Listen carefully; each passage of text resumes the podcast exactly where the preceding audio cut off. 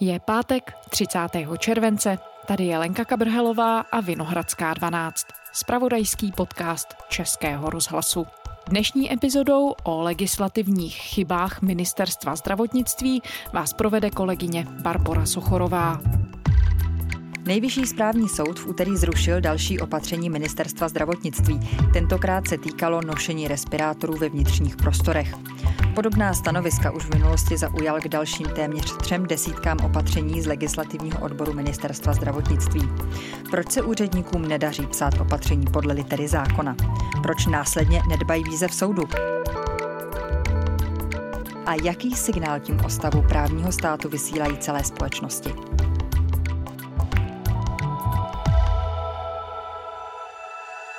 Andrá Procházková, reportérka týdeníku Respekt, která se zaměřuje na politiku a právní otázky. Dobrý den. Dobrý den. Čeho se prosím týkalo to poslední rozhodnutí Nejvyššího správního soudu směrem k opatřením z Ministerstva zdravotnictví? To zrušení opatření Ministerstva zdravotnictví, které zavádělo povinné nošení respirátorů v dopravě a v obchodech, se na Nejvyšší správní soud dostalo kvůli návrhu astmatika, kterému vadilo, že musí podle toho současné opatření ve veřejné dopravě nosit respirátor. Kromě pro problémů s dýchaním navíc prodělal covid, takže měl protilátky, měl na to potvrzení, že ty protilátky má a měl pocit, že respirátor nosit nemusí zvlášť, když mu to způsobuje nějaké dýchací problémy.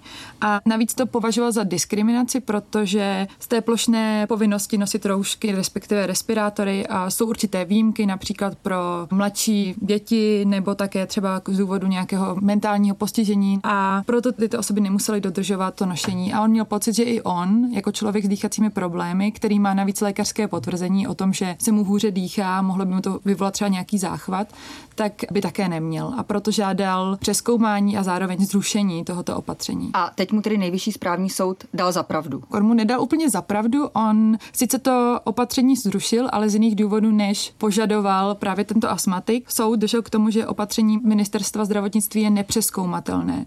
To znamená, že došlo k tomu, že ani nemůže se zabývat tím celým návrhem, protože tam nejsou uvedeny dostatečné dostatečné důvody, proč ministerstvo zdravotnictví takovou plošnou povinnost zavádí a třeba právě se nevyjadřuje k lidem, kteří mají dýchací problémy a také musí nosit respirátor. Takže rozhodnutí nelze interpretovat tak, že nastal konec respirátoru, ani tak, že lidé, kteří mají diagnostikované astma nebo prodělali COVID, nemusí nosit respirátory, ale tak, že podle pandemického zákona, který si odsouhlasil sám parlament, musí ministerstvo pečlivě zdůvodnit, proč je takové opatření nezbytné. Mm-hmm. To ale nebyla jediná věc, která tomu nejvyššímu správnímu soudu tady u toho mhm. konkrétního opatření vadila.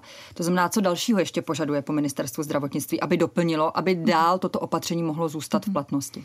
Je to tak. Konkrétně se podle soudu ministerstvo dostatečně nezabývalo zvážením rizik spojených s dlouhodobým nošení respirátorů u konkrétních skupin lidí, jako jsou právě lidé s dýchacími problémy. Dále také namítalo to, že studie, které se mají věnovat tomu, proč by respirátory měly být zaváděné ve veřejné dopravě, tak tam chybí a jsou tam třeba studie, které se věnují rouškám, takže úplně vlastně jiné studie na no, jiné případy. Vůbec tam nezhodnotilo tu možnost, eh, že pro někoho nošení toho respirátoru může být skutečně zatěžující a vlastně naopak když tam to ministerstvo se zmiňovalo k těm negativům možným, tak jediné, co tam vlastně k tomu řeklo, tak řeklo, máme doloženou studii, že nošení běžné roušky ne, ne, neomezuje žádným způsobem přístup kyslíku, ale vlastně to opatření je, je z 90% nikoli o běžných rouškách, ale o respirátorech, takže vlastně se minulo úplně s tím, co samo uložilo aby se zabývalo prostě těmi negativními, do, možnými negativními dopady nošení, nošení respirátorů. Nebo také si soud stěžoval, že ministerstvo strojově kopíruje některé věty z dřívějších opatření, které sám tento soud prohlásil za nezákonné nebo nedostatečně odůvodněné, nebo dával tam třeba odkazy na studie a tyto odkazy vlastně nefungovaly po prokliknutí, nebo tam byly odkazy na odborné názory nějakých lékařských autorit, ale už to nebylo konkretizováno, kdo to je, o co se vlastně ministerstvo zdravotnictví opírá. Takže to bylo určité vyslání nějakého signálu Nejvyššího správního soudu na ministerstvo zdravotnictví. My už vám tady několikrát říkáme, že je potřeba to řádně odůvodňovat a vy stále tak nečiníte.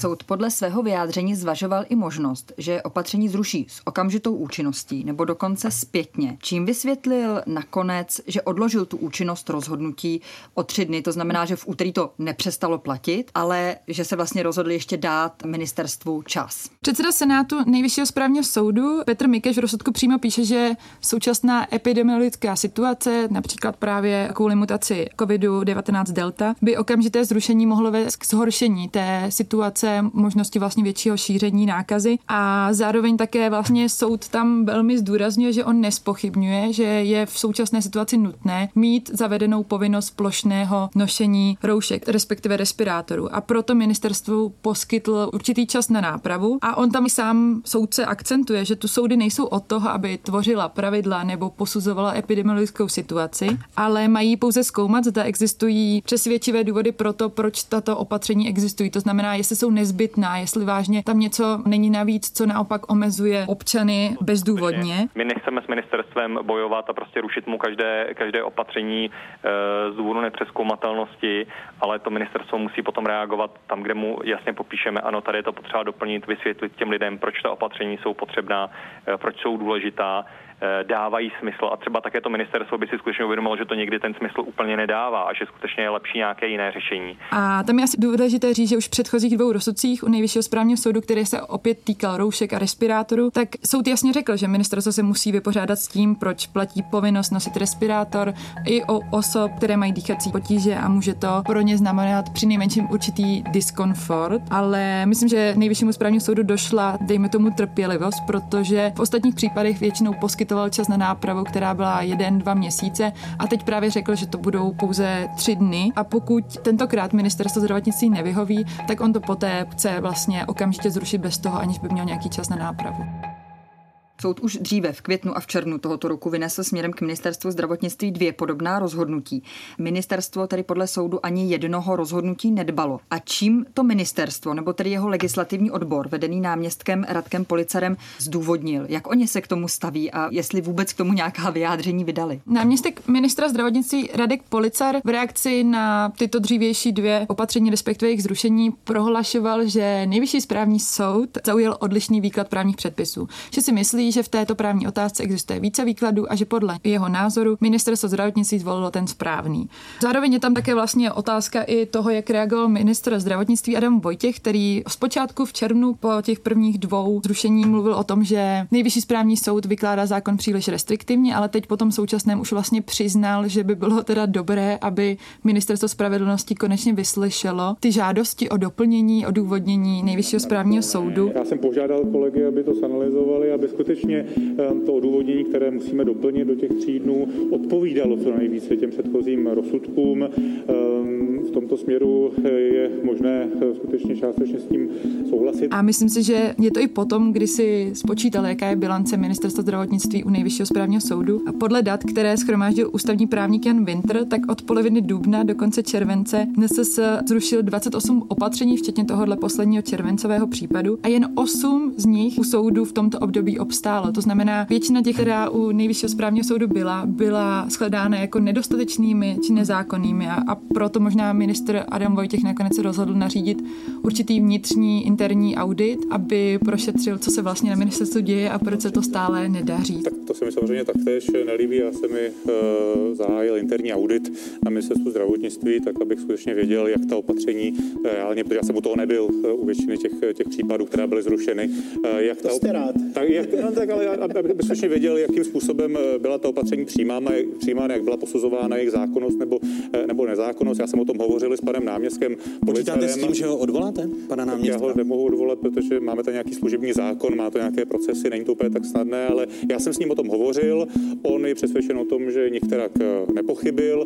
Je to samozřejmě odpovědnost primárně toho odborného aparátu, aby posoudil, jestli skutečně ta opatření jsou zákonná nebo, nebo nezákonná. Zatím teda výsledky výsledky neznáme, ale Adam Vojtěch alespoň slibuje, že se bude tomu tématu nějak věnovat. Já bych možná ještě zmínila ten pandemický zákon, protože na základě pandemického zákona jsou přijatá ta opatření. Mm-hmm. Ta opatření mu musí odpovídat a pokud tomu já správně rozumím, tak nejvyšší správní soud právě říká, že ta opatření neodpovídají tomu, co si zákonodárci schválili v tom pandemickém zákonu. Přesně tak. Tam je důležité říct, že my jsme fungovali ve dvou režimech. V první část, dejme tomu pandemie, jsme fungovali na základě krizového zákona, kdy jsme museli mít vyhlášený nouzový stav. Poté a kvůli tomu, aby se nemusel neustále vyhlašovat nouzový stav a odsouhlasit se a prodlužovat poslanecké sněmovně, tak byl v únoru přijat pandemický zákon, který teď od února teda platí, takže více než půl roku. A v něm jsou stanoveny podmínky, které jsou poměrně přísné na to, aby ministerstvo zdravotnictví rychle reagovalo na vyvíjející situaci. To odůvodnění musí být vážně precizní, protože se takové odůvodnění stanovily. To znamená, že nejvyššímu správnímu soudu, který je vlastně jediný, který se může opatření ministerstva zdravotnictví zabývat, nezbývá nic jiného, než stále vlastně připomínat ministerstvo zdravotnictví a obecně politikům,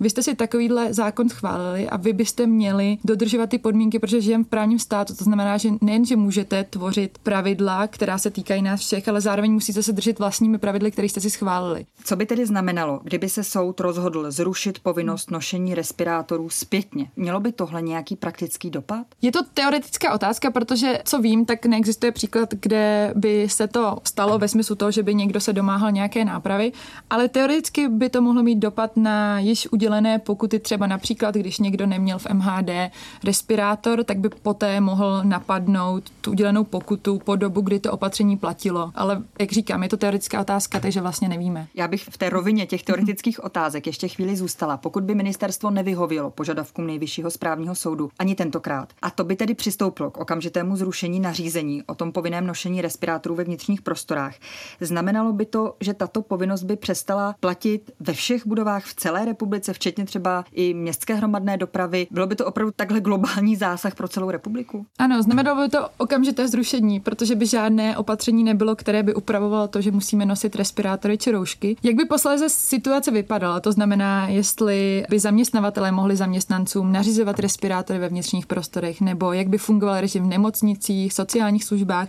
jestli by třeba restaurace mohly nařídit nejen svým zaměstnancům, ale i třeba hostům to, aby nosili uvnitř respirátory, jestli by se vše dodržovalo a jak by se to případně vymáhalo. To jsou právě ty otázky, které bychom si posléze museli klást. A taková situace by podle mého názoru byla pro nejvyšší správní soud poměrně citlivá a nepříjemná, protože kdyby musel k tomu okamžitému zrušení přistoupit, nebyla by tu žádná pravidla. On vlastně musí hledat určitou rovnováhu mezi požadavky na právo, na to, jak má vypadat teda to opatření a politikou. A sám autor tohoto rozhodnutí Petr Mikeš posléze do médií říkal, že vlastně tím varují ministerstvo, aby se nad tím zamyslelo a začalo vše vnímat vážně. Očividně se teda soud snaží dlouhodobě navázat nějakou diskuzi s tou politickou reprezentací, respektive s ministerstvem zdravotnictví, ale ne úplně se to daří. Na konci rozsudku se dokonce spekuluje o tom, jestli v praxi ministerstva zdravotnictví, která spočívá v opakování stále stejných chyb a ignorování toho, co říkali soudy, není účelová, protože soud nemůže posléze přeskoumávat to opatření a přeskoumávat podstatu věci. To znamená, jestli jsou to nezbytná opatření. On musí vždycky říct, je to nepřeskoumatelné, protože my neznáme důvody, proč se takové kroky činily. Takže na jedné straně tu máme stále se vyvíjející epidemiologickou situaci a potřebují být nějaká pravidla nastavená státem, protože to je nejlépe, jak vymáhat ta taková pravidla. A na druhé straně teda tady jsou pravidla, které má dodržovat ministerstvo zdravotnictví, které není schopné či ochotné vlastně dodržovat. Nejvyšší správní soud v Brně zrušil opatření omezující obchody i setkávání lidí. Nejvyšší správní soud zrušil opatření ministerstva zdravotnictví ohledně povinností pozitivně testovaných zaměstnanců. Povinnost o ochraně dýchacích cest vyhlásilo ministerstvo zdravotnictví na začátku května v rozporu se zákonem. Rozhodl o tom nejvyšší správní soud na návrh muže z Brna. Nejvyšší správní soud dnes označil další opatření ministerstva zdravotnictví zpětně jako nezákonná. Týká se to tří protiepidemických nařízení. Nejvyšší správní soud zrušil ministerstvu, vy už jste to říkala, víc než dvě desítky opatření, které během toho roku zavedlo. Například povinnost testovat zaměstnance na COVID-19 nebo omezení provozu obchodu služeb a setkávání lidí, to je rozhodnutí z Dubna. Co nejčastěji tedy Nejvyšší správní soud ministerstvu vytýká? Ty důvody jsou dvojího charakteru. Za prvé mu vytýká, že v boji proti onemocnění COVID-19 ministerstvo občas jedná mimo své kompetence. To znamená, že nařizuje něco, co podle zákona nemůže nemůže nařídit. Ten druhý důvod je právě zmíněné nedostatečné odůvodnění, či dokonce v určitých případech žádné odůvodnění, jako byl případ zákazu nočního prodeje obchodu. A ta první skupina případů je pravděpodobně jasná i pro právní lajka. Ministerstvo nemůže dělat to, k čemu nemá kompetence, ale myslím si, že to druhé je potřeba vlastně pro právní lajky nebo pro širokou veřejnost vysvětlit, proč vlastně nejvyšší správní soud tak lpí na řádném odůvodňování. To poslední rozhodnutí nejvyššího správního soudu z konce července je zásadní právě proto, že ono říká, pravidla musí být jasně odůvodněná a správně napsaná, protože jinak dostávají všechny do velmi nejistých pozic. Přesně o tom, jestli někdo má nárok na kompenzaci, o tom, jak to vlastně všechno funguje. A lpění na dodržování pravidel ze stranu státu je důležité proto, protože politici, i když sedí ve vládě, i když zde máme pandemii, tak nemůžou si dělat, co chtějí a nemůžou omezovat práva občanů, obyvatel bez řádného odůvodnění. Ono se vlastně říká, že v ideálním případě by každé omezení základního práva mělo být zdůvodněno takovým důvodem, aby byl srozumitelný, když ho vyslovíte ve veřejném prostoru, aby každý vlastně jako pochopil, proč vlastně musím dodržovat toto pravidlo. A když ale chybí toto odůvodnění, nebo když sami autoři pak nejsou nejen veřejnosti, ale pak před soudy během ústního jednání schopni říct, co ty důvody jsou, tak si nemůžeme myslet, že si s zavedenými povinnostmi stotožní většina české populace a bude je dodržovat. A to je ten problém, který se ten nejvyšší správní soud snaží dlouhodobě ministerstvo zdravotnictví říkat. 1. června nejvyšší správní soud uvedl, že opatření ministerstva zdravotnictví, kvůli kterému zůstávaly na přelomu dubna a května zavřené restaurace, už jsme to také zmiňovali, bylo v rozporu se zákonem. Soud už nemohl to opatření v té chvíli zrušit, protože bylo účinné jen týden a tak zpětně konstatoval jeho nezákonnost. A mě by zajímalo, jako právního lajka, znamená to teď, že na základě tohoto rozhodnutí mohou třeba provozovatelé restaurací žádat po státu za tento jeden týden, kdy to nařízení platilo a evidentně platit nemělo, mohou žádat kompenzaci nebo dá se očekávat, že se tohle to stane? To je dobrá otázka, na kterou si myslím, že byste nechtěla znát odpověď jenom vy, ale myslím, že samotní provozovatelé restaurací, z toho, co vím, z toho, co jsem vyčetl z pandemického zákona, tak je tu určitá možnost žádat po státu náhradu škody za to, že jsem musel mít zavřenou restauraci, ale nelze očekávat, že by z toho automaticky vyplýval nárok na odškodnění. Každý, kdo by chtěl o kompenzaci žádat, musí totiž individuálně prokázat, že udělal všechno proto, aby škoda nevznikla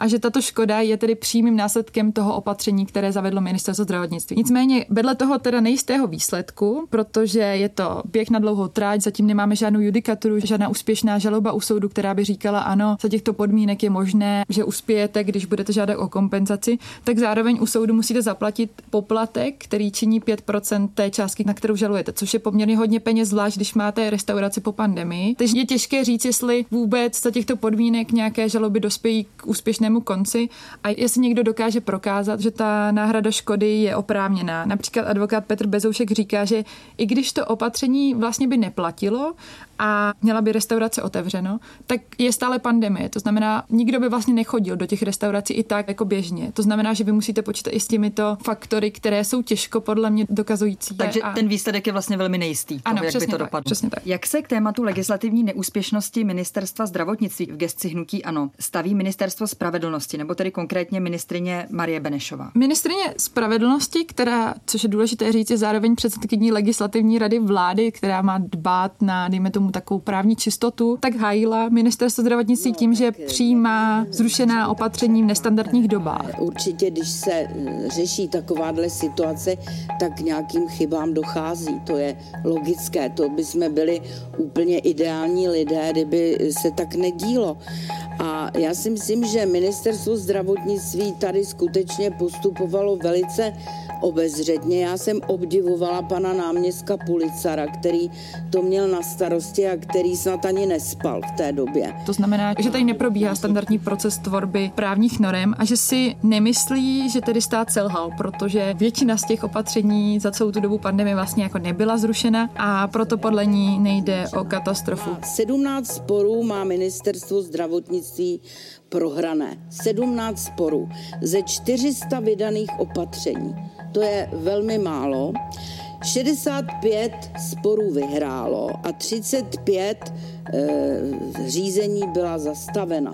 Takže to není zas tak katastrofický scénář. Tam je důležité si říct, co nejvyšší správní soud dlouhodobě říká. A my jsme to chápali ze začátku, že je to složitá situace, že tady jsme v nestandardních dobách, ale už jsme vlastně přes rok v pandemii, půl roku fungujeme podle pandemického zákona a stále vlastně to není v pořádku. Takže nejsem si jistá, jak moc je argumentace ministrně spravedlnosti vlastně na místě v tomto případě. Jedna věc je odpovědnost vedoucího právního odboru ministerstva zdravotnictví, ale to ministerstvo zdravotnictví někdo vede. V tomto případě ministr Adam Vojtěch, sám vzděláním právník.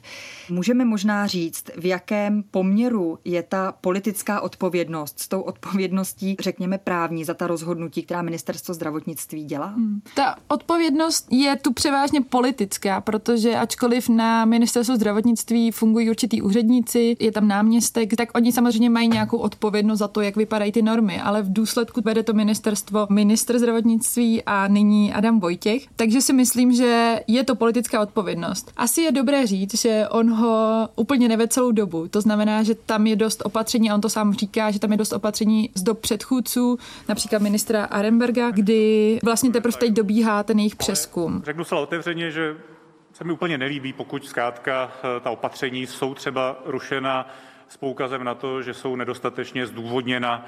Myslím si, že to by se skutečně mělo změnit, mělo zlepšit, že tady už máme nějakou zkušenost, máme tady odborníky a, a to je něco, co určitě budu chtít eh, řešit, ale já budu dělat jako právník vše proto, aby skutečně těch mimořádných opatření, které budou zrušeny, byť už jich doufejme bude čím dál tím méně, tím rozvolňováním, tak prostě bylo minimum, protože určitě není dobrou vizitkou ministerstva zdravotnictví, pokud eh, soudy, potažmo nejvyšší správní soud, opakovaně ruší na mimořádná opatření eh, z důvodu eh, třeba špatného nebo nedostatečného zdůvodnění. Takže o tomto budu hovořit i s panem náměstkem pro legislativu a právo, protože to si myslím, že dobře není. Ale na druhou stranu si myslím, že je v současnosti ministr, to znamená vedoucí toho celého úřadu a měl by vyvozovat nějaké důsledky z toho, co se děje, ale ta politická odpovědnost jde na něj. A tam je vlastně důležité říct, že do určité míry je to také odpovědnost vlády, protože tato mimořádná pandemická opatření se nařizují až po předchozím souhlasu vlády. To znamená, oni vlastně vidí, co bude ministerstvo zdravotnictví vydávat. Vy jste zmínila i bývalého ministra zdravotnictví Petra Arenbergera, který se také k té legislativní, řekněme, neúspěšnosti ministerstva zdravotnictví s těmito opatřeními vyjadřoval. Jak bylo, řekněme, úspěšné ministerstvo zdravotnictví právě za jeho éry?